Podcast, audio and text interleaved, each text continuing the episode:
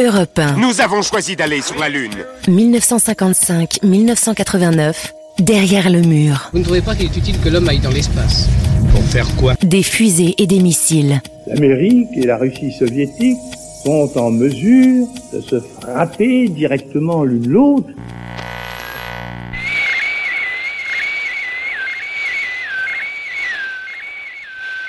Nous sommes le 4 octobre 1957. Tous les postes radio de la planète captent cet étrange message venu de l'espace, les fréquences du Spoutnik, une petite sphère métallique de 58 cm de diamètre, le premier satellite artificiel en rotation autour de la Terre. Dans les rues de Paris comme dans toutes les villes du monde, le public s'émerveille devant l'exploit scientifique. Il répond au micro d'Europe 1 de Maurice Bruzek. Sur le plan humain, quel sentiment éprouvez-vous à l'idée que les hommes pourraient bientôt faire la conquête de l'espace? Et si je devais avoir un sentiment, ce serait certainement un sentiment de fierté parce que j'ai une grande admiration pour les gens qui font ces trouvailles. Les Russes ont envoyé un satellite de 4 tonnes 500 dans l'espace. Qu'est-ce que vous en pensez? Est-ce que vous avez peur? Peur? Ah Non, parce qu'on n'a rien vu. Vous avez peur à l'idée que ces satellites tournent autour de la Terre? Mais pas du tout, pas du tout. Je trouve qu'on a toujours intérêt à élargir le, le champ de ses connaissances. Vous ne trouvez pas qu'il est utile que l'homme aille dans l'espace? Pour faire quoi? C'est merveilleux pour l'instant, mais plus tard. Une fusée de première main, je veux bien. Sans aucune tache sur les coussins, je veux bien. Mais dans les états-majors occidentaux, on est beaucoup moins enthousiaste. Car si les soviétiques ont su placer un tel engin en orbite, ils sont capables de tirer un missile nucléaire. Or, il est là l'enjeu. Et dans cette ère spatiale qui vient de s'ouvrir, les communistes mènent la course en tête. Ils enchaînent les succès.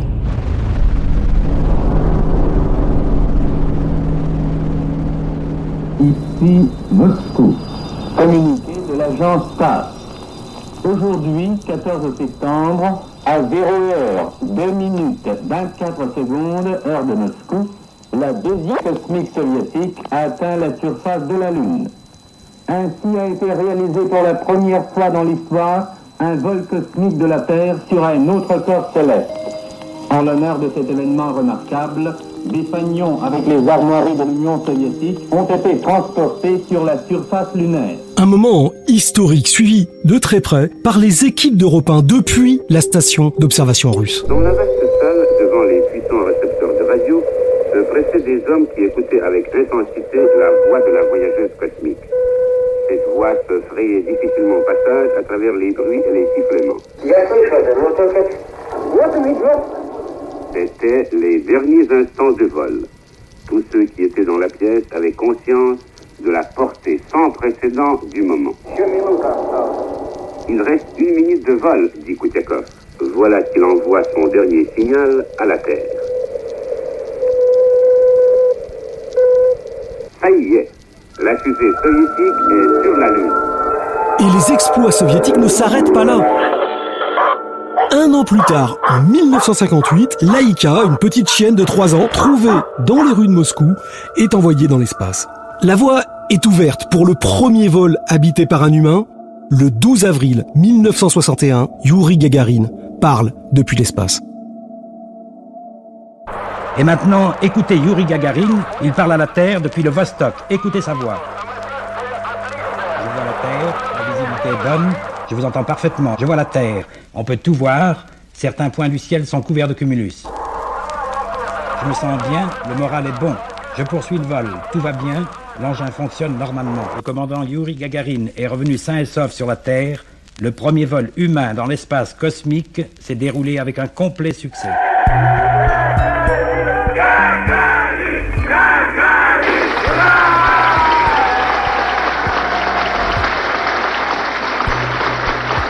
13h, Yuri Gagarin fait son entrée dans la salle de conférence de la Maison des Savants. Il est en uniforme, en uniforme de commandant de l'aviation. Chers camarades, commence Gagarine au début de sa conférence de presse. Bien des gens semblent intéressés par mon histoire. J'ai l'impression personnelle, dit-il, que l'absence de pesanteur euh, n'empêche nullement de travailler et n'affecte nullement les capacités humaines. J'avais une très bonne visibilité de la Terre à cette altitude. On a pu déduire aussi des déclarations faites que les soviétiques ont récupéré non seulement leurs cosmonautes, mais aussi le vaisseau spatial lui-même en assez bon état pour pouvoir le réutiliser. qu'il pourrait y avoir bientôt d'autres essais de voyage dans l'espace, que la fusée qui emportera un homme vers la Lune cette fois est déjà en construction. Cette fusée qu'évoque Maurice Lemay d'Europe 1, c'est Vosrod 2, Vosrod 2. À son bord, Alexis Leonov va réaliser la première sortie dans l'espace. On est en 1965 et Pierre-Henri depuis Moscou décrit cette première mondiale pour Europe 1. J'étais devant mon poste de télévision lorsque pour la première fois j'ai vu apparaître un homme, le premier homme, flotter dans l'espace pendant plusieurs minutes. L'image était un peu floue, mais assez distincte cependant pour pouvoir apercevoir Léonov se hisser de l'intérieur de la capsule, la tête en avant. Il était vêtu de son casque, du vêtement spécial des cosmonautes, couleur d'argent, et il était visiblement relié par une sorte de filin au véhicule. Il portait sur son dos les deux réservoirs d'oxygène ainsi que les chaussures spéciales à ses pieds. Je le vis faire quelques mouvements horizontaux puis verticaux. À un moment, je le revis dans la position, la tête en bas, et la première fois que j'assistais ainsi au premier saut périlleux dans l'espace. À Moscou, on triomphe dans les rues, la nouvelle a couru de bouche en bouche, tandis que les haut-parleurs des journaux diffusaient des airs militaires et patriotiques. C'est évidemment une très grande journée pour l'Union soviétique, une date aussi historique que le premier vol de Gagarine, puisque l'Union soviétique, disent ici les officiels, avec une avance appréciable, peut maintenant s'engager sur la voie des vols interspatiaux et sans doute à la conquête de la Lune. Redescendus sur Terre, les cosmonautes ne manquent jamais d'attribuer leur succès au régime communiste. Gloire au grand peuple soviétique et à son sage capitaine, le parti communiste léniniste qui mène le peuple de victoire en victoire. Face à la propagande triomphante des soviétiques, on sent côté américain un certain abattement et un petit côté mauvais perdant. Mais la réussite russe n'a pas été sans pot cassé. C'est du moins l'avis de Marvin Kalb, correspondant de la CBS, qui depuis Moscou déclare tout net qu'il est persuadé que les Russes ont déjà essayé de lancer un homme en orbite et ont échoué. Par un coup extraordinaire du hasard, c'est le docteur Leonid Sedov en personne, le grand patron des programmes spatiaux de l'URSS, actuellement en visite aux États-Unis, qui sur le même réseau CBS donnait un démenti au correspondant Marvin Kalb. Il faut bien reconnaître que le programme spatial américain connaît une série d'échecs inquiétants. Les trois premiers lanceurs du programme Pioneer explosent au décollage. Quant au quatrième lancement, c'est un demi-succès. Écoutez le récit qu'en fait le correspondant d'Europe 1 aux États-Unis, Jacques Tellier.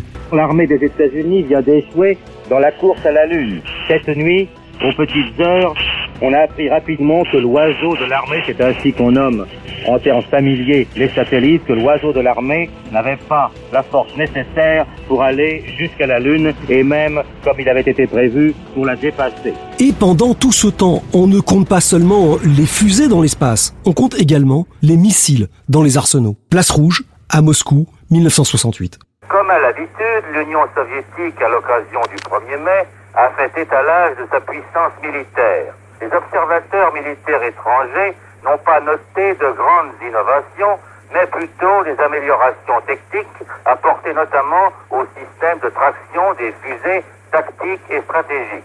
De même, l'agence officielle a souligné que les tanks présentés ce matin étaient munis d'un équipement leur assurant une protection totale contre les radiations nucléaires.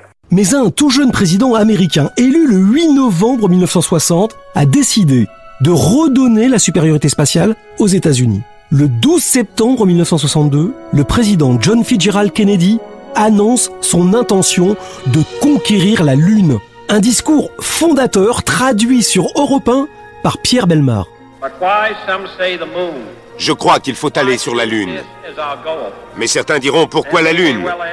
Pourquoi choisir ce but? Il pourrait aussi bien demander pourquoi escalader une montagne Pourquoi il y a 35 ans avoir traversé en avion l'Atlantique Pourquoi avoir conquis le Texas Nous avons choisi d'aller sur la Lune. Nous avons choisi d'aller sur la Lune dans cette décade et de faire d'autres choses. Non pas parce qu'elles sont faciles, mais justement parce qu'elles sont difficiles. Les États-Unis fusionnent leurs efforts dans une agence spatiale unique, la NASA, et les astronautes commencent à rattraper les cosmonautes. Déjà cette année-là, John Glenn est en vol orbital et Jacques Pousset, ingénieur à Cap Canaveral, donne de ses nouvelles en direct sur Europe 1. Euh, Glenn, très bien. Euh, il a, ça s'est très bien passé. Il se sent très très bien. Il euh, fait des, euh, des plaisanteries euh, euh, à la radio. Enfin, on est en contact radio avec lui et il, euh, il fait des plaisanteries. Il se sent très très bien. Il est là-haut, il se porte bien, tout va bien. Seulement, euh, il faut quand même qu'il redescende. Si c'est un succès, enfin si la réentrée est un succès comme la, comme l'envolée l'a été, euh, j'ai pas besoin de te dire que ce soir, le Jacques Daniel, ça va couler. Enfin, nous ne savons rien sur le whisky ingurgité. En revanche, le correspondant d'Europe 1 a bien suivi sa parade triomphale après son retour sur Terre. Nous sommes en face du colonel Glenn, il passe devant nous. Debout dans sa voiture à côté de sa femme. Le vice-président Lyndon Johnson est à côté assis. C'est une voiture découverte et malgré la pluie, ils sont tenus à rester décapotés. La NASA peut maintenant jouer son atout maître. Le 16 juillet 1969, à 13h32, le lanceur Saturne V décolle de Cap Canaveral. Mise à feu des moteurs. La fusée est partie, décrochée. Objectif Lune. Pour Neil Armstrong et son équipage, après 4 jours de voyage spatial à bord du vaisseau Apollo 11, et les auditeurs d'Europe 1 le vivent avec Albert Ducrot et Jean Morini à Paris, Julien Besançon à Houston, entre excitation et angoisse. L'opération que vous étiez en train de décrire va avoir lieu. Alors, si vous voulez, d'ailleurs, nous pouvons la situer dans le temps à 21h, 5 minutes, 5 secondes. Le LEM sera à 15 km. À ce moment-là, grand coup de frein. Et ce freinage brutal est prolongé par un freinage fin qui doit se terminer à peu près à 150 mètres d'altitude. J'appelle Houston, Texas, Julien Besançon. Jean Gorini, mise à feu pour la descente. Pilotage manuel repris pour le poser. Descente absolument verticale sur la Lune. Et comme vous le remarquez, il n'y a pas de description encore de cet endroit. Ils sont pris par leur manœuvre et le moteur. Je vous le rappelle, c'est une opération qui n'a jamais été faite, jamais la NASA n'a fait fonctionner aussi longtemps ce moteur. Ok, engine stop. APA at a descent. We copy you down, Eagle. You're looking good here. Ça y est L'homme est à la Lune Les palpeurs ont touché. Tranquility, we... Vous entendez ici l'applaudissement À l'heure précise, le 20 juillet 1969, à 21h18 minutes, le module lunaire a touché la Lune. Et soudain, la voix de Neil Armstrong qui, depuis l'échelle de son vaisseau, contemple le sol lunaire. That's one small step for man, one giant leap for mankind. Un petit pas pour l'homme, un grand bond pour l'humanité. Cette humanité qui applaudit l'exploit. Faut l'applaudir, elle voit Armstrong marcher sur la Lune.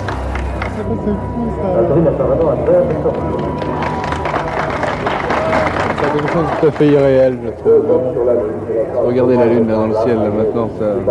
Enfin, c'est pas seulement de les voir marcher, c'est de savoir qu'ils sont là-haut, quoi. C'est le plus grand événement de, de l'humanité depuis qu'elle existe, ou pratiquement. Cette fois, ce sont les soviétiques qui font la soupe à la grimace. Les réactions sont très faibles à Moscou ce matin. J'ai sous les yeux le numéro de la Pravda, le seul journal à paraître le lundi. En première page, vers le milieu de la page, un titre de deux colonnes de moyenne importance. Ils ont alluni. Et ensuite, un point d'exclamation. Et je crois que ce point d'exclamation, à l'heure présente, est le seul commentaire qu'on puisse recueillir en URSS sur l'exploit américain de cette nuit.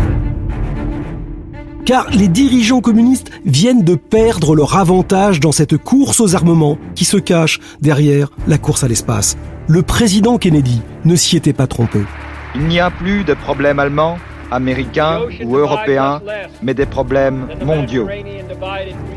Une menace contre l'Europe est une menace contre l'Amérique et aucun gouvernement de Washington ne pourrait se permettre de ne pas faire face à une telle menace. La défense était et est indivisible au sein de la communauté atlantique. Les États-Unis risqueront le sort de leur ville pour défendre celle de l'Europe. C'est l'équilibre de la terreur nucléaire qui empêche la guerre froide de se réchauffer. La peur de cette destruction mutuelle assurée qu'évoquait le général de Gaulle, visionnaire déjà, en 1962. La Russie soviétique a maintenant, elle aussi, un armement nucléaire énorme et qui s'accroît tous les jours, comme d'ailleurs celui des États-Unis. Alors maintenant, l'Amérique et la Russie soviétique sont en mesure de se frapper directement l'une l'autre et même de se mettre réciproquement à mort. Il peut s'en faut. L'apocalypse. Jamais l'humanité n'est passée aussi près de la destruction qu'en 1962. Le 16 octobre, les analystes en imagerie de la CIA se penchent sur des clichés pris au-dessus de Cuba par un avion espion. Et le président Kennedy s'adresse solennellement à la télévision, à sa nation et au monde.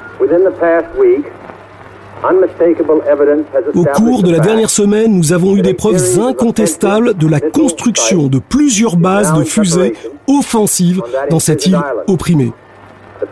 Ces sites de lancement ne peuvent avoir qu'un but, la constitution d'un potentiel nucléaire dirigé contre l'hémisphère occidental. Sur Europe 1, le correspondant aux États-Unis, Jacques Tellier, décrypte une situation explosive. Les photos exhibées hier soir par le Pentagone, photos qui n'étaient pas truquées, sont pourtant probantes. Elles montrent des bases de lancement de fusées de portée moyenne dirigées vers le sud-est des États-Unis. Un convoi est en route, dit-on, chargé de fusées soviétiques. La première épreuve sera l'interception des bateaux. Puis, si Castro ne démantèle pas ses bases, les débarquements ou bombardements américains pour les démolir. Washington a prévu toutes les réactions possibles à Berlin, en Iran, en Turquie, au Vietnam, en Corée. Toutes les bases américaines sont en état d'alerte et les bombardiers stratégiques sont au-dessus de l'océan, attendant le signal pour piquer vers leur objectif. Durant 12 jours, les deux superpuissances se font face et se jaugent. Le risque d'un dérapage est énorme, car aucune procédure de communication directe n'existe encore. Quelques mois plus tard, Kennedy et Khrouchtchev créeront le fameux téléphone rouge. Cette ligne donne la possibilité aux chefs des deux gouvernements d'entrer en liaison directe à n'importe quel instant pour échanger des messages urgents. Le but de l'installation de cette ligne est d'éviter toute occasion de malentendu dans les relations des deux États. La ligne nouvelle donnera le moyen technique d'effectuer des échanges privés et rapides. Un premier traité de limitation des armements sera signé dans la foulée. Il interdit les essais nucléaires, inaugurant une nouvelle phase, la détente. Le communiqué publié à Moscou indique que les trois gouvernements qui ont signé le traité ont convenu que ce traité est un premier pas important vers la détente internationale et le renforcement de la paix.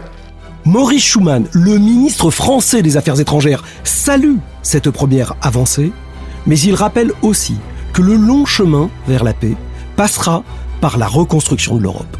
L'événement est un événement attendu et en lui-même, bien entendu, un événement heureux. Comment le résumer? C'est la stabilité dans l'équilibre de la Terre. J'ai dit un événement heureux, mais ce n'est évidemment pas une situation idéale et vous savez que le but de la politique française et le but même de la construction européenne, c'est de substituer à l'équilibre de la terreur la vision d'un autre univers.